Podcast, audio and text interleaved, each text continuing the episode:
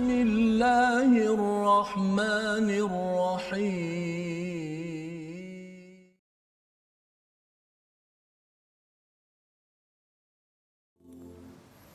أعوذ بالله من الشيطان الرجيم.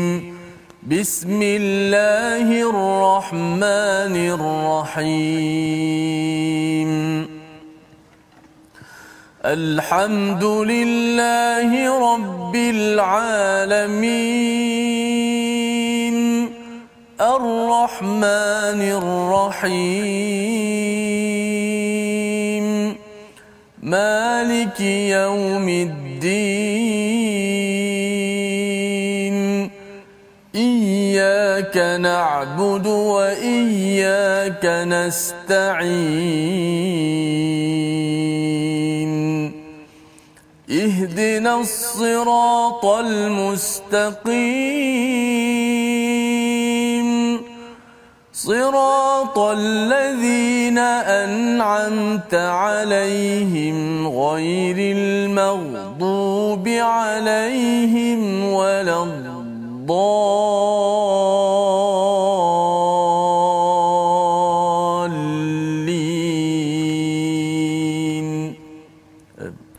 Assalamualaikum warahmatullahi wabarakatuh. Alhamdulillah wassalatu wassalamu ala Rasulillah wa ala alihi wa man wala syada la ilaha illallah syada Muhammadan abduhu wa rasuluhu. Allahumma salli ala sayidina Muhammad wa ala alihi wa sahbihi ajma'in.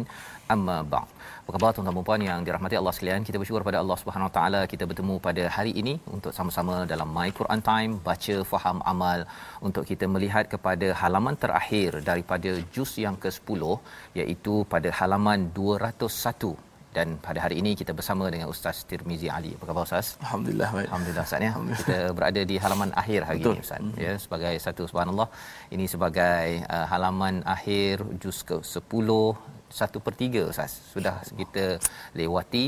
Dan uh, saya pasti bagi tuan-tuan yang sudah pun melihat kepada 10 juzuk ya selama hari ini mungkin uh, surah paling panjang ayat paling panjang sudah pun kita lewati.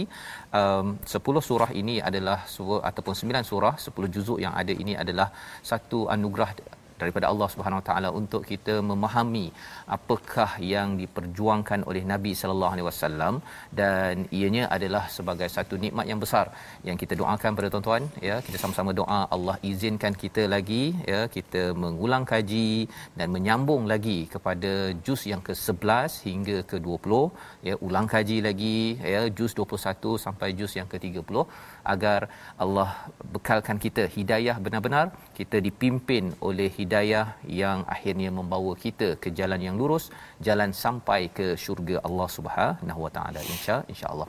Kita mulakan majlis kita dengan doa ringkas kita. Subhanakala ilma lana illa ma 'allamtana innaka antal alimul hakim. Rabbi zidni ilma.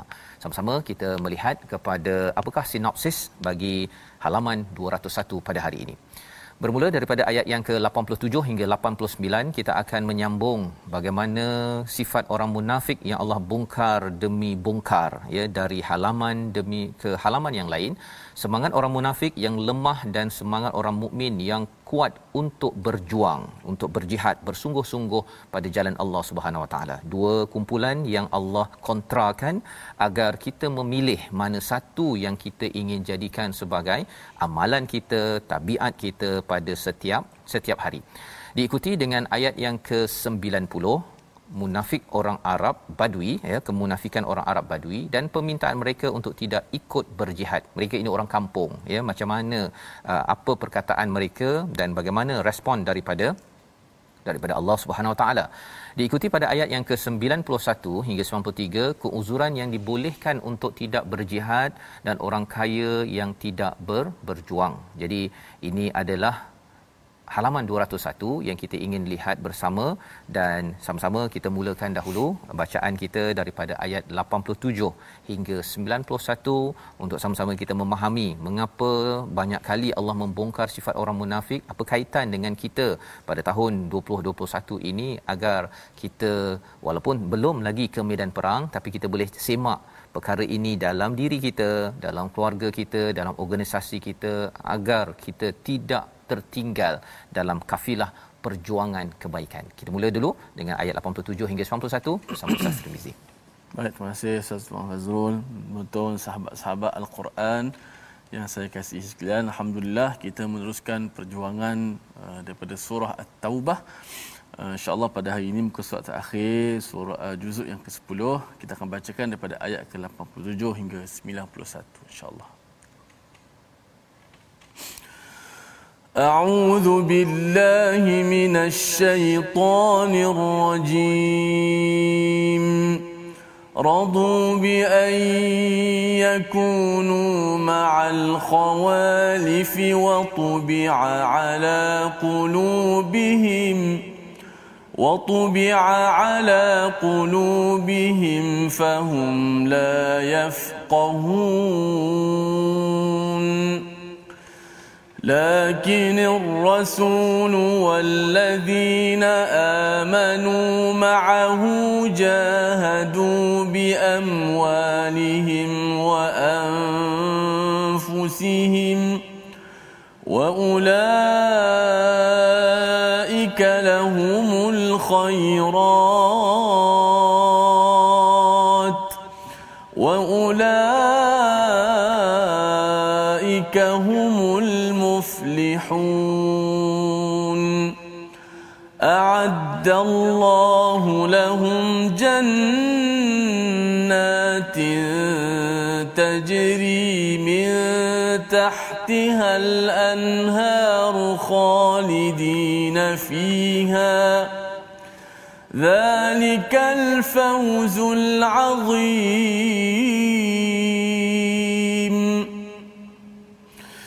وجاء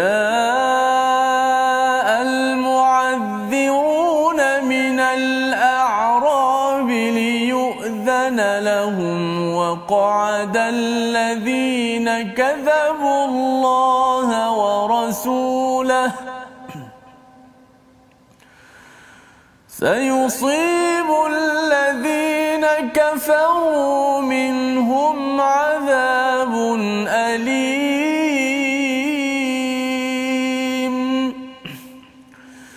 ليس على الضعفاء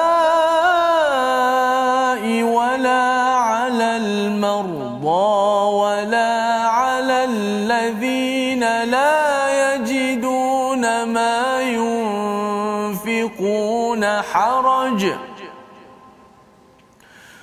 ولا على الذين لا يجدون ما ينفقون حرج إذا نصحوا لله ورسوله. ما على المحسنين من سبيل والله غفور رحيم. صدق الله.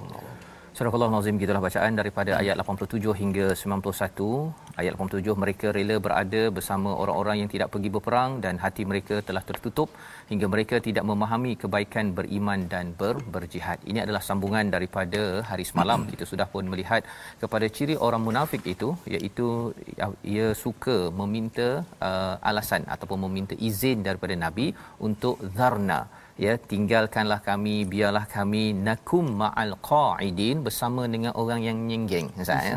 Ya. Orang yang duduk-duduk. Siapa yang duduk-duduk? Bukan duduk tak ada alasan ya. Kerana wanita anak kecil orang yang sakit orang tua ya. Maka orang-orang ini uh, digelar sebagai qaidin. Mereka menjaga base menjaga uh, asas uh, ke uh, bahagian uh, uh, utama ataupun di tempat asal. Tapi dalam masa yang sama mereka ini tidaklah berat tugas mereka iaitu hanya mereka duduk dan uh, mereka diizinkan.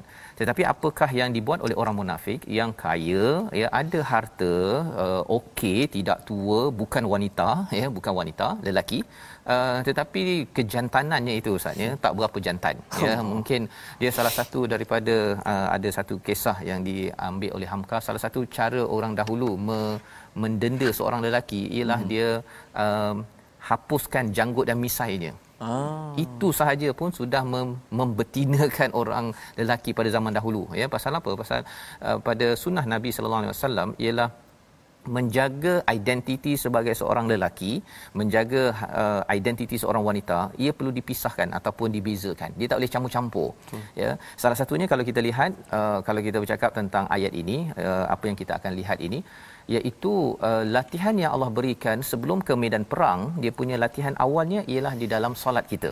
Hmm. ya. Nah orang lelaki dia kalau boleh pergi ke masjid ustaz ya kena pergi ke masjid. Itu latihan uh, disiplin sebelum pergi ke medan perang. Hmm. dia kalau macam kalau ustaz jadi imam ustaz ya kalau dah imam ya uh, dah uh, apa azan dan iqamah terus ustaz akan angkat ya angkat uh, takbir tu solat Ya. Tak ada nak tunggu orang lambat cepat apa sebagainya dan orang makmum kena bersegera.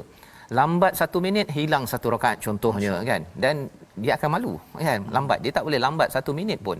Disiplin ini adalah disiplin yang penting apabila ke Tabuk ya yang di, diceritakan dalam surah surah ini. Jadi orang lelaki begitu. Dia tak macam orang perempuan. Orang perempuan kalau di rumah tu kalau dia katakan dia masih lagi apa dah ambil air semayang kemudian nampak anak berak ke sekejap dia boleh pergi basuh kejap ataupun pinggan tak basuh dia cuci sekejap. Dia adalah seminit dua minit tetapi bagi orang lelaki dia kalau uh, kena on time on time. Mm-hmm. Bukan maksud orang perempuan tak payah on time ya tetapi dia punya psikologi settingnya berbeza.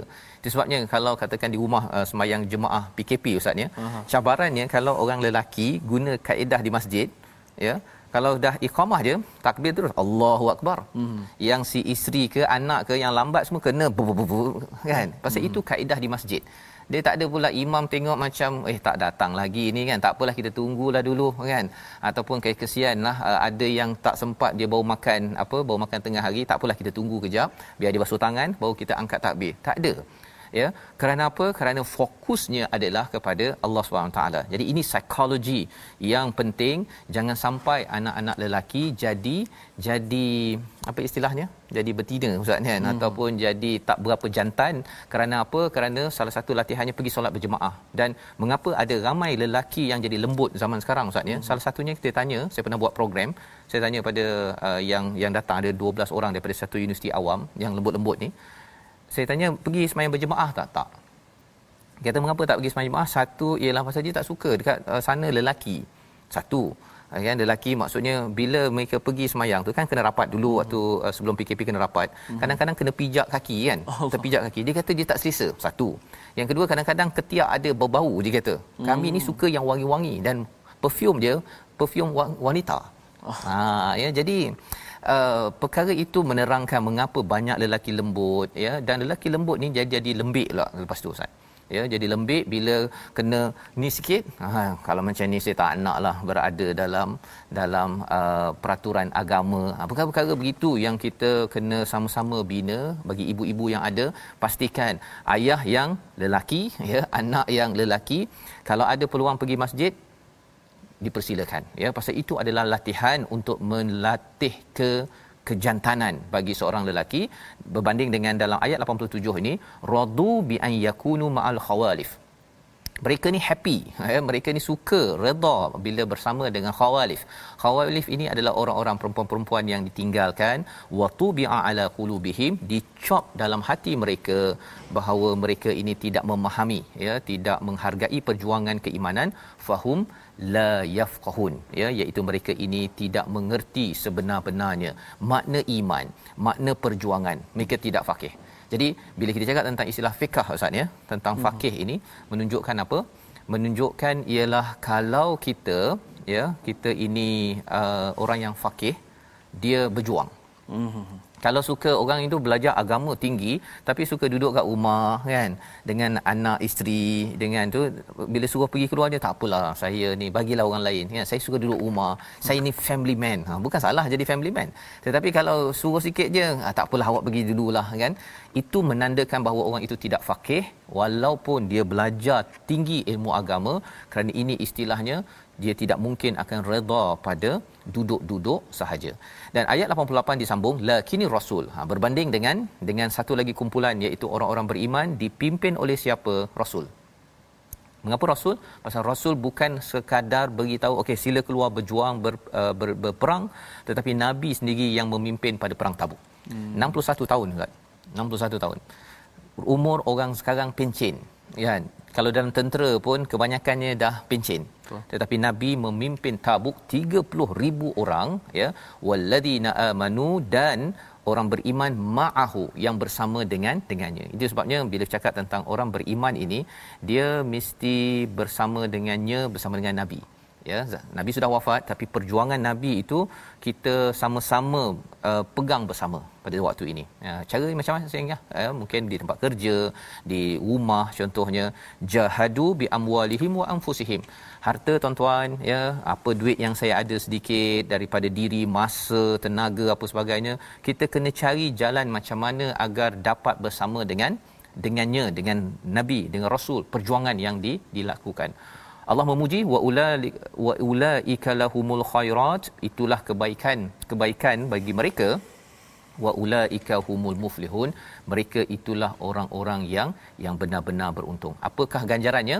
Di dunia jadi orang yang dapat kebaikan dapat keuntungan di akhirat? Ha kita baca daripada ayat 89 sekali lagi. Okay. apakah penerangan Allah tentang ganjaran bila hmm. sampai ke ke akhirat sana silakan ustaz 89 eh 89 okey jom kita sama-sama baca ayat 89 untuk mengetahui bagaimana ganjaran yang Allah uh, sediakan auzubillahi minasyaitonirrajim أعد الله لهم جنات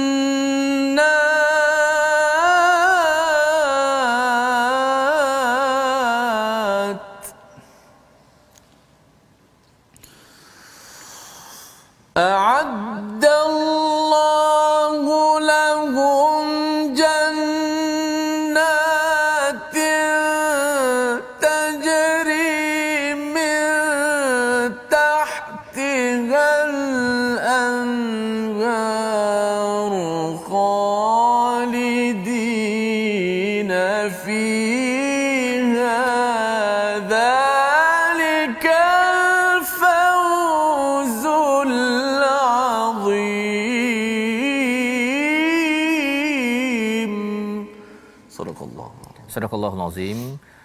Ayat yang ke-89 Allah telah menyediakan bagi mereka syurga yang mengalir di bawahnya sungai-sungai. Mereka kekal di dalamnya. Itulah kemenangan yang yang agung. Ustaz, kalau katakan ada seorang lah ya, mm-hmm. dia telefon ustaz mm-hmm. kan. Dia kata ustaz nak datang ke uh, datang ke uh, Kedah ke? Yeah. Uh, mungkin ustaz kata, "Oh, iyalah saya dah habis PKP nanti nak datang ke Kedah. Saya nak bagi satu hadiah pada ustaz." Hmm.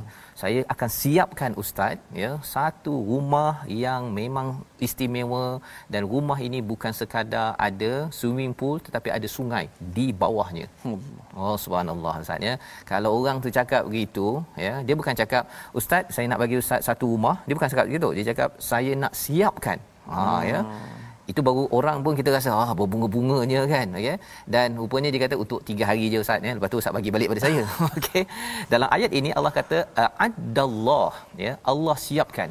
Boleh saja ayat ini terus saja lahum jannatin tajri min tahtiha al-anhar tidak ada perkataan a'adallah tetapi di sini Allah memuliakan sangat kepada orang yang sanggup berjuang walaupun kena meninggalkan uh, keluarga dalam keadaan perit Tabuk itu 600 km dalam keadaan panas nabi pada umur 61 tahun keadaan yang amat amat getir tetap juga berjuang kerana Allah ini pelajaran untuk kita sebenarnya. Allah siapkan, Allah siapkan. Maksudnya memang nak bagi betul-betul dimuliakan oleh bukan raja tetapi raja segala raja.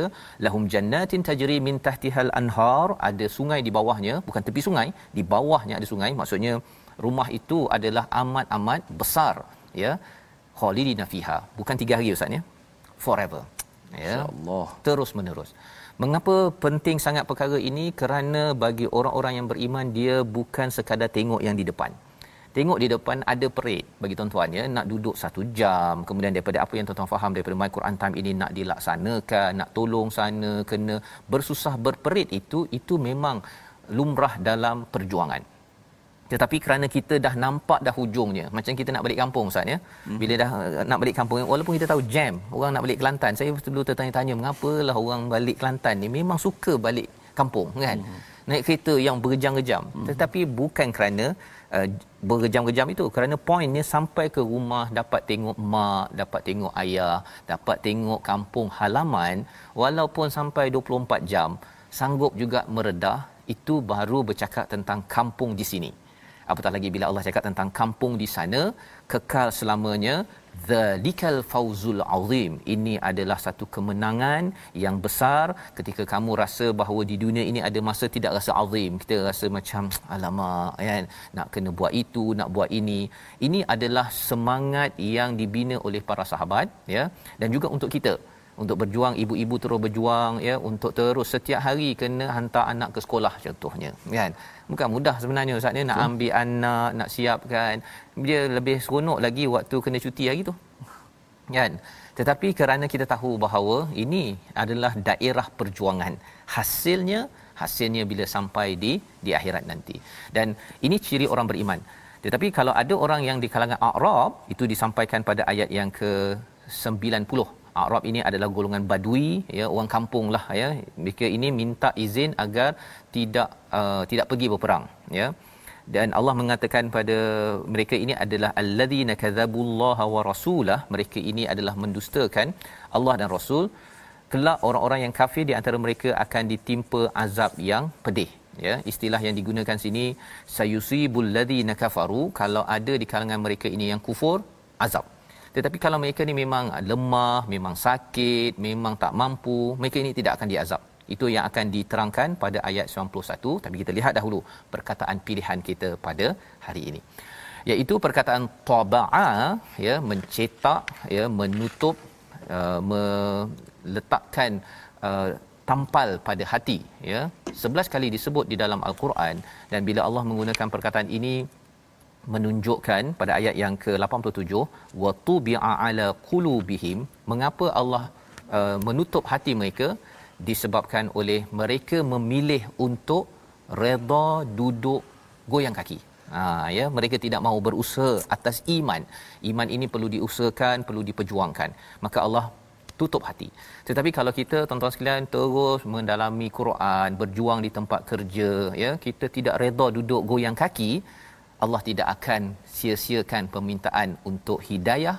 Dan inilah yang kita harapkan daripada My Quran Time. Kita berehat sebentar. Kita kembali semula baca faham amal insya-Allah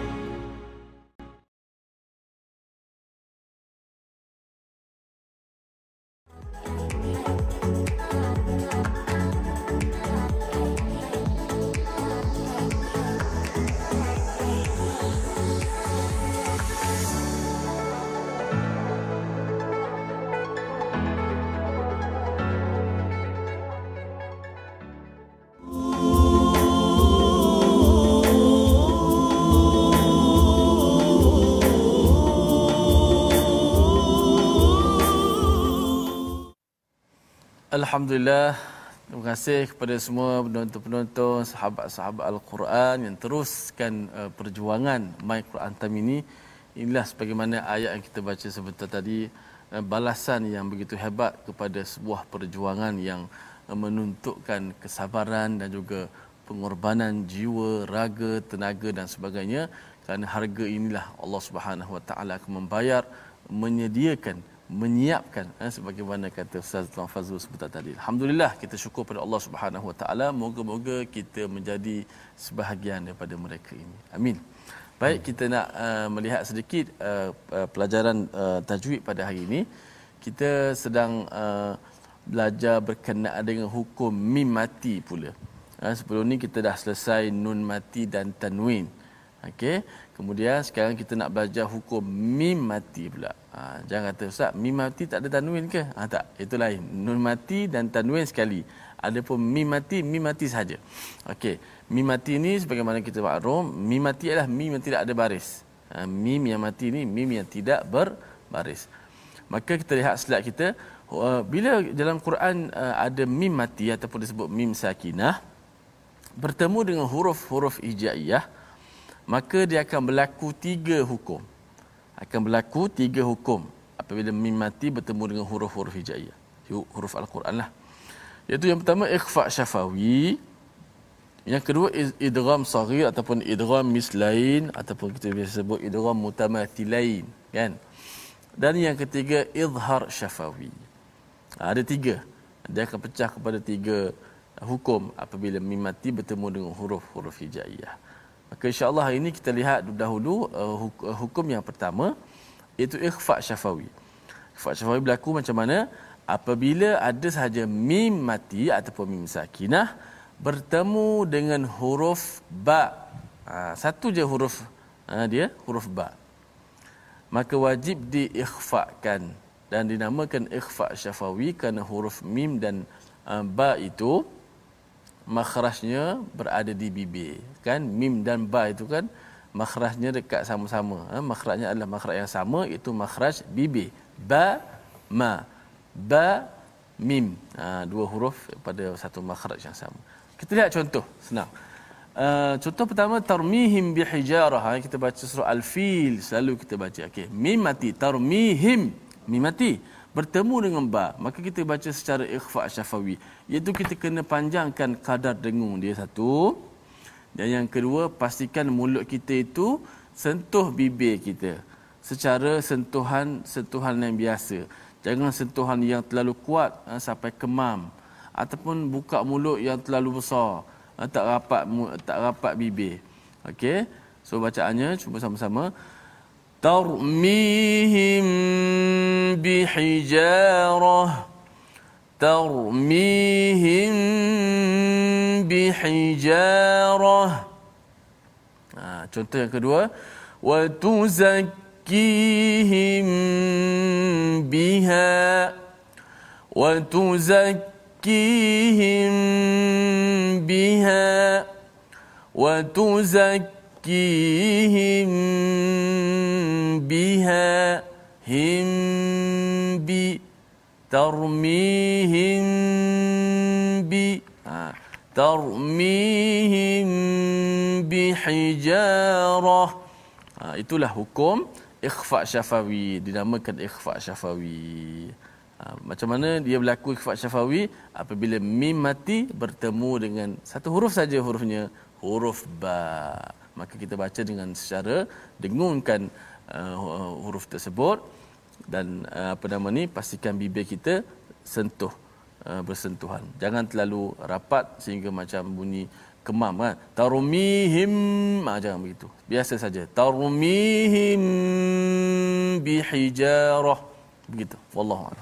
Terima kasih diucapkan pada Ustaz uh, Tirmizi menyatakan tentang ifak syafawi Ustaz yeah. ya. Hmm. Ifak biasanya ifak khalqi itu dia banyak Aha. ya tapi kali ini satu huruf saja ya, ya dan hmm. ini mim bertemu dengan ba, ba. dia macam iklab ustaz ya ah, macam iklab tapi apa beza hmm. sama ke ya eh, dari sudut uh, hurufnya berbeza, berbeza tapi praktikalnya sama praktikal sama ha, sebab tu kalau ba dia tukaran ya. daripada ya. numati jadi mim mim kecil itu mim yang ditukarkan hmm. ha, ada pun mim memang mim sendiri yang mati Aha. maka bertemu dengan ba ikhlaq okay. juga bertemu dengan ba jadi cara bacaannya samalah tu bacaan dia sama hampir sama hmm. ya okey jadi hmm. itu panduan untuk memastikan kalau nak hafal adik-adik yang nak belajar uh, tajwid ya ihfa syafawi satu ya begitu hmm. ustaz ya. ya tapi kalau ihfa khalqi Hmm. Banyak 15 yeah. Ustaz ya. Ah ikhfa hakiki ya, ikhfa hakiki. Ikhfa hakiki 15. 15 hakiki hakiki ya. Kalau kita izhar khalqi ah, okey. Jadi dia selalu tukar-tukar itu. Jadi alhamdulillah kita belajar sedikit dan kita nak menyambung ya kepada uh, ayat yang telah kita baca sehingga ayat 91 sebentar tadi iaitu Allah menyatakan tentang tiga kumpulan mereka yang diberikan excuse ya. Dia lelaki ya tetapi dia yang pertama duafa iaitu lemah dari segi mungkin orang yang lanjut usia ya itu yang pertama kemudian yang kedua adalah wala alal marda iaitu mereka yang sakit ya yang kronik ya bukan sekadar sakit kepala sakit hati yang tak boleh lah begitu ya tapi kalau yang kronik betul sampai tidak boleh pergi ber, berjuang itu tadi itu yang ke kedua ya maksudnya mungkin kalau zaman sekarang ustaznya kena jumpa hmm. doktor hmm. yang original bagi hmm. MC original. Ha dia ada juga MC yang tipu ustaznya dia sikit-sikit pening kepala aja dapat dapat MC dan yang ketiganya wala alal ladina la yajiduna ma yunfiqun. Ya haraj iaitu mereka yang tidak ada modal. Pasal kita kena faham bila mereka pergi berjuang ni ustaz ya mereka kena bawa unta sendiri ya kemudian makanan sendiri. Kerana ini waktu yang getir pada peristiwa Tabuk tersebut jadi kerana mereka tidak ada modal idza nasahu lillahi wa rasulih tapi masih lagi mereka ni nasahu ini maksudnya ikhlas maksudnya bersih uh, kepada Allah dan Rasul. Niatnya memang betul nak uh, ikut Allah dan Rasul. Cuma mereka salah satu daripada tiga ini Allah cakap apa? Ma alal muhsinin min sabil. Ya tidak ada masalah mereka ini uh, tidak berpergi dalam perjuangan tersebut. Wallahu ghafurur rahim. Allah mengampunkan Allah maha maha penyayang maksudnya tak pergi ini satu dosa satu dosa tetapi Allah ampunkan kepada tiga kumpulan ini tiga kumpulan yang tidak mematuhi ataupun tidak layak untuk pergi ber, berperang. Jadi kita nak tengok lagi apakah yang dibuat oleh orang beriman. Ha ya Allah kontrakan orang beriman dengan orang munafik dalam keadaan mereka ini ingin pergi berjuang, ada orang kaya munafik minta excuse. Tapi orang miskin beriman, apa mereka buat? Kita baca ayat 92 dan 93 bersama Ustaz Timizi. Baik, kita baca lagi dua ayat 92 dan 93 eh, moga-moga kita menjadi orang-orang yang benar-benar beriman dan kita berbeza dengan ciri-ciri orang-orang munafik yang mudah-mudahan Allah bersihkan hati kita insya-Allah. Sama-sama kita baca tapi untuk itu kena faham dahulu bagaimana cerita Allah Subhanahu Wa Taala nak beritahu kepada kita dan dengan tadabbur yang supaya dapat mengesankan jiwa kita daripada ayat-ayat Allah Subhanahu Wa Taala أعوذ بالله من الشيطان الرجيم. ولا على الذين إذا ما أتوك لتحملهم لتحملهم قلت لا أجد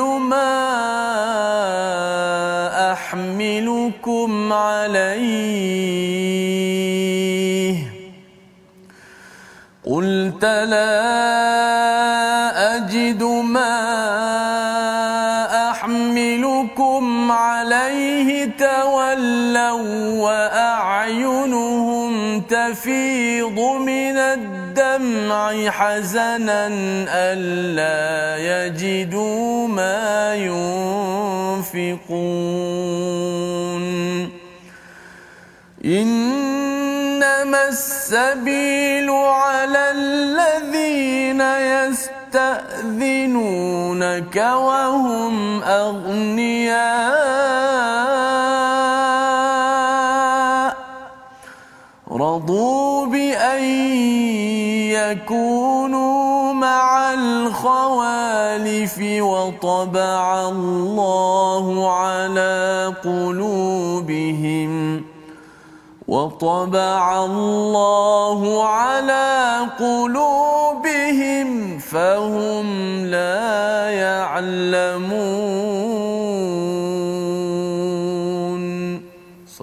Surah Al-Azim gitulah dua ayat daripada surah At-Taubah ya ayat 92 itu adalah penghujung kepada juz yang ke-10 dan sebenarnya ayat 93 pengawalan ustaz ya hmm. kepada juz 11 yang kita yeah. akan uh, kita berehat ataupun kita akan ulang kaji lagi ustaz ya 10 surah yang uh, 10 juzuk yang ada sebelum kita meneruskan juzuk yang ke ke-11. Jadi ayat yang ke-92 kita lihat dahulu dan tidak ada dosa, tidak ada masalah, tidak uh, dosa ke atas orang yang datang kepadamu kepada Nabi Muhammad sallallahu alaihi wasallam yang minta apa kepada tuan-tuan sekalian? Mereka minta uh, untuk diberikan kenderaan kepada mereka, ya. Uh, atau kalitahmilahum Maksudnya nak bawa mereka. Mengapa kena bawa mereka? Mereka tak ada kenderaan. Tak mampu nak pergi ke Tabuk itu 600 km jalan kaki. Masya tak mampu. Allah. Ya, jalan kita zaman sekarang ni naik kereta pun boleh tahan ustaz ni berapa jam nak sampai ke Tabuk daripada Mekah ataupun daripada Madinah tersebut. Jadi mereka bertanya pada Nabi ya kalau boleh recommend lah siapa-siapa boleh share kan untuk naik bersama.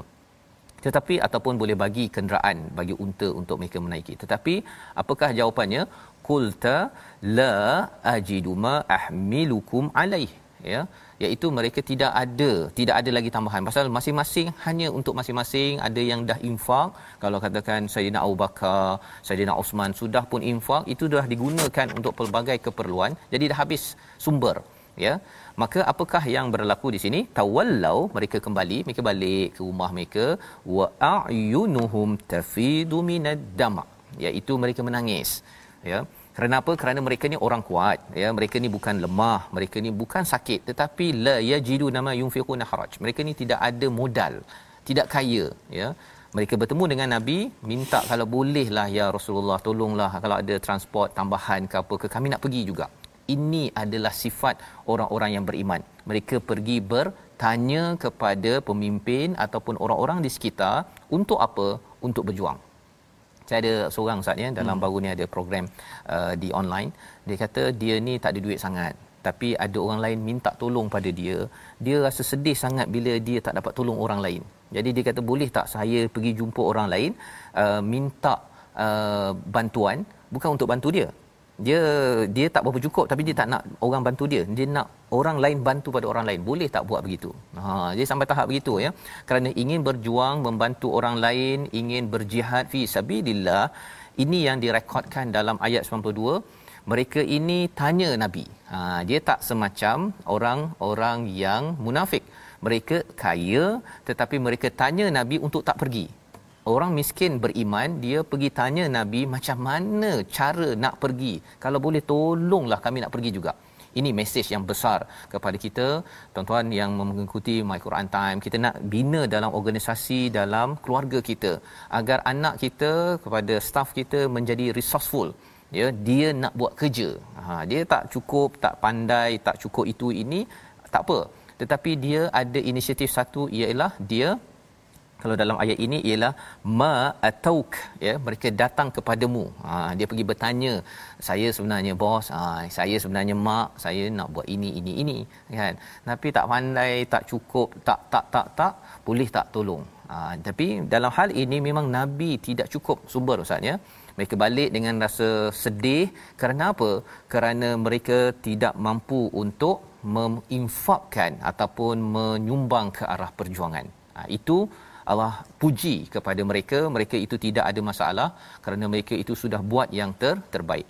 Dan sekali lagi pada ayat yang ke-93 ya memulakan juz yang ke-11 ini Allah mengulang kembali innamas sabilu alal ladzin iaitu uh, memang sesungguhnya alasan untuk menyalahkan hanyalah terhadap orang-orang yang meminta izin kepadamu untuk tidak ikut berperang kita nak baca sekali lagi ayat ini untuk sama-sama kita ingatkan ayat ini lebih kurang macam ayat nombor 86 87 Ustaz ya. Hmm, 86 semalam 87 hari ini iaitu dia pergi jumpa nabi khas untuk minta excuse. Ha, nak bagi MC ya. MC yang tak original Ustaz ya, bukan MC original. Hmm. MC yang tidak asli ya. Jadi ini sifat orang munafik ya yang direkodkan di dalam al-Quran dalam sejarah dan sampaikan Allah menyatakan bahawa nabi kalau jumpa orang begini next time pasal dia ada cakap next time nanti saya akan ikut kan? Hmm. this time oh this time saya tak ikut next time. Orang begini dia mulut manis ya dia mulut manis jangan percaya. Jangan percaya. Orang-orang begini kalau HR ya kena bagi warning letter 1 2 3 kalau masih lagi ulang sila ber ber, ber apa pasal ni bila pergi okey pasal apa pasal dia bukan masalah tak boleh tak boleh tu ramai orang tak boleh tak pandai tetapi macam mana bersungguh untuk membenarkan ya betul-betul menghargai amanah dan iman yang dibekalkan oleh Allah Subhanahu Wa Taala kita baca sekali lagi ayat 93 أعوذ من الشيطان إنما السبيل على الذين يستأذنونك وهم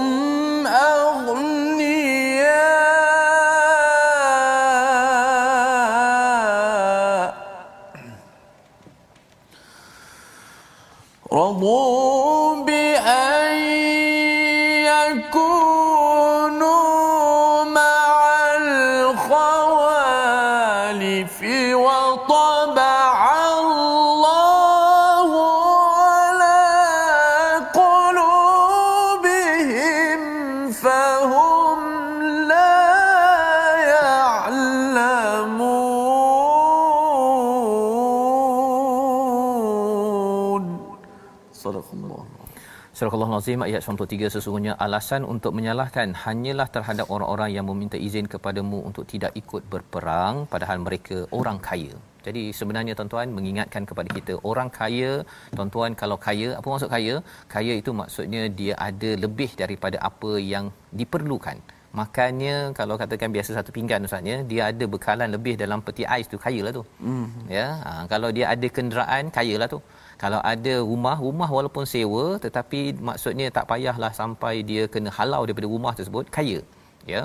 Jadi apabila kita melihat kepada istilah wahum aghniya awaniya itu maksudnya mereka ini dah cukup ya tetapi mereka ini masih lagi minta izin untuk duduk di rumah nah tidak sakit tidak wanita tidak anak kecil tidak apa tidak lemah ya ada lebih lebih itu sebenarnya perlu digunakan untuk apa untuk perjuangan Ha, ini penting. Pasal apa? Pasal sebenarnya uh, baru saya uh, ini saatnya ada uh, ketika berforum ya, ketika berwacana wacana al-Quran uh, ramai orang yang dia cari harta adalah untuk anaknya, untuk keluarga dia. Tak salah, tak salah. Tetapi kalau dia tidak gunakan untuk perjuangan, ya, ini keutamaan kan. Kalau dia tidak gunakan untuk perjuangan ketika hidup, maka akhirnya harta yang ada itu dia akan tinggalkan juga. Dan harta itu kalau sampai pada anaknya, tak semestinya anaknya akan gunakan untuk perjuangan, ya kalau sampai pada isterinya tak semestinya sampai perjuangan dan lebih sedih lagi dua kemungkinan yang pertama pasal harta anak beranak bergaduh. Allah. Ini yang banyak berlaku yang dikongsikan oleh uh, apa uh, amanah raya ya mm-hmm. iaitu ada sekitar 7 hingga 80 bilion harta beku. Ha, mengapa jadi beku? Pasal dia tak buat uh, wasiat, dia tidak buat apa, kemudian anak pun bergaduh apa sebagainya, benda tu pergi kepada amanah raya, bila nama masih lagi nama si mati, tak boleh buat apa? Kan tak boleh buat apa kecuali kena ada perbincangan di peringkat fatwa macam mana nak mencairkan balik. Tapi nak ceritanya apa tuan-tuan? Ya. Uh, perjuangan ataupun harta yang ada kalau kita ada lebih sahaja hari ini kena fikir kena fikir kalau untuk anak dah cukup untuk isteri dah cukup untuk keluarga dah cukup macam mana saya nak memberi nak menyumbang kepada perjuangan projek-projek menaikkan nama Islam dan nama ataupun menyebarkan Quran? Kena fikir perkara tersebut. Kalau semalam dah derma itu semalam. Hari ini kena tanya balik semula. Pasal apa? Pasal kalau tidak ya kita rasa macam alah tak apalah kan ini akan menyebabkan hati kita jadi lemah jadi lemah dan akhirnya kalau katakan ekstrim pada zaman nabi ini yastadzinu nakawahum awniya mereka itu memohon untuk tidak pergi berperang. Dan mereka suka duduk suka dan Allah kata kerana mereka suka duduk-duduk sahaja goyang kaki wa taba Allahu ala qulubihim. Ya hati mereka di dicop ataupun ditutup fahum la ya'lamun tapi mereka tidak faham sebenarnya apa kesan bila mereka duduk-duduk goyang kaki tersebut kecuali dia akan ditimpa azab oleh Allah Subhanahu taala. Inilah yang kita ingin lihat dalam situasi uh, orang-orang munafik di atas uh, skrin sama-sama kita perhatikan. Aha ya, senang hati betul tak kena pergi perang ya. Uh, tapi sebenarnya apa bestnya pergi berjihad fi sabilillah tu? Entah dahlah duit hilang nyawa melayang. Itu converse uh, dialog orang-orang munafik ya. Konon nak dapat syurga ya uh, meringan-ringankan sungai lah menang besar lah ya. Jadi dialog-dialog begini berlaku pada orang munafik tetapi ia juga boleh berlaku pada zaman ini bila orang memandang ringan ya kepada nak menderma nak menyokong kepada perjuangan Islam. Harapnya kita melaksanakan mengambil pelajaran daripada halaman ini sebagai resolusi yang pertama iaitu resolusi daripada halaman 201 ini mendalami ilmu agar faham hal agama dan sanggup berjuang. Makin belajar agama, makin berjuang itu namanya faqih, tetapi kalau tidak itu maksudnya la yafqahun. Yang pertama. Yang kedua, gunakan harta dan anak pinak untuk mendapatkan kebaikan dan kejayaan di dunia sampai ke akhirat dengan memperjuangkannya menyumbang kepada perjuangan Islam bukan sekadar harta dikumpul-kumpul anak dijaga-jaga tetapi mereka tidak dilaburkan untuk menaikkan nama nama Islam dan juga mengamalkan al-Quran. Yang ketiga bersemangat untuk terlibat dalam jihad perjuangan dan sedih jika tidak ada projek hari ini yang saya bantu untuk menaikkan kalimatullahi hiyal ulia. Kita berdoa Ustaz. Bismillahirrahmanirrahim. Alhamdulillah wassalatu wassalamu ala Rasulillah. Allahumma rabbana taq Allah rabbana taqabbal minna innaka antas samiul alim wa tub alaina innaka antat tawwabur rahim waghfir lana warhamna innaka antal ghafurur rahim. دعواهم فيها سبحانك اللهم وتحيتهم فيها السلام واخر دعوانا ان الحمد لله رب العالمين Amin ya rabbal alamin. Moga-moga Allah menerima amal kita pada hari ini. Moga-moga tuan-tuan yang menyumbang dalam tabung gerakan Al-Quran ya sebagai satu usaha kita nak mengatakan menyatakan pada Allah ya Allah, kami ini tidak mahu dicop hati kami daripada hidayah berjuang padamu dan insyaallah kita bertemu kembali pada jam 5, jam 10 dan jam 6 pagi. Rancangan ini dibawakan oleh Mufas mendoakan kita terus melihat jangka masa panjang perjuangan sampai ke syurga bertemu Tuhan. My Quran Time, baca faham amal insya-Allah.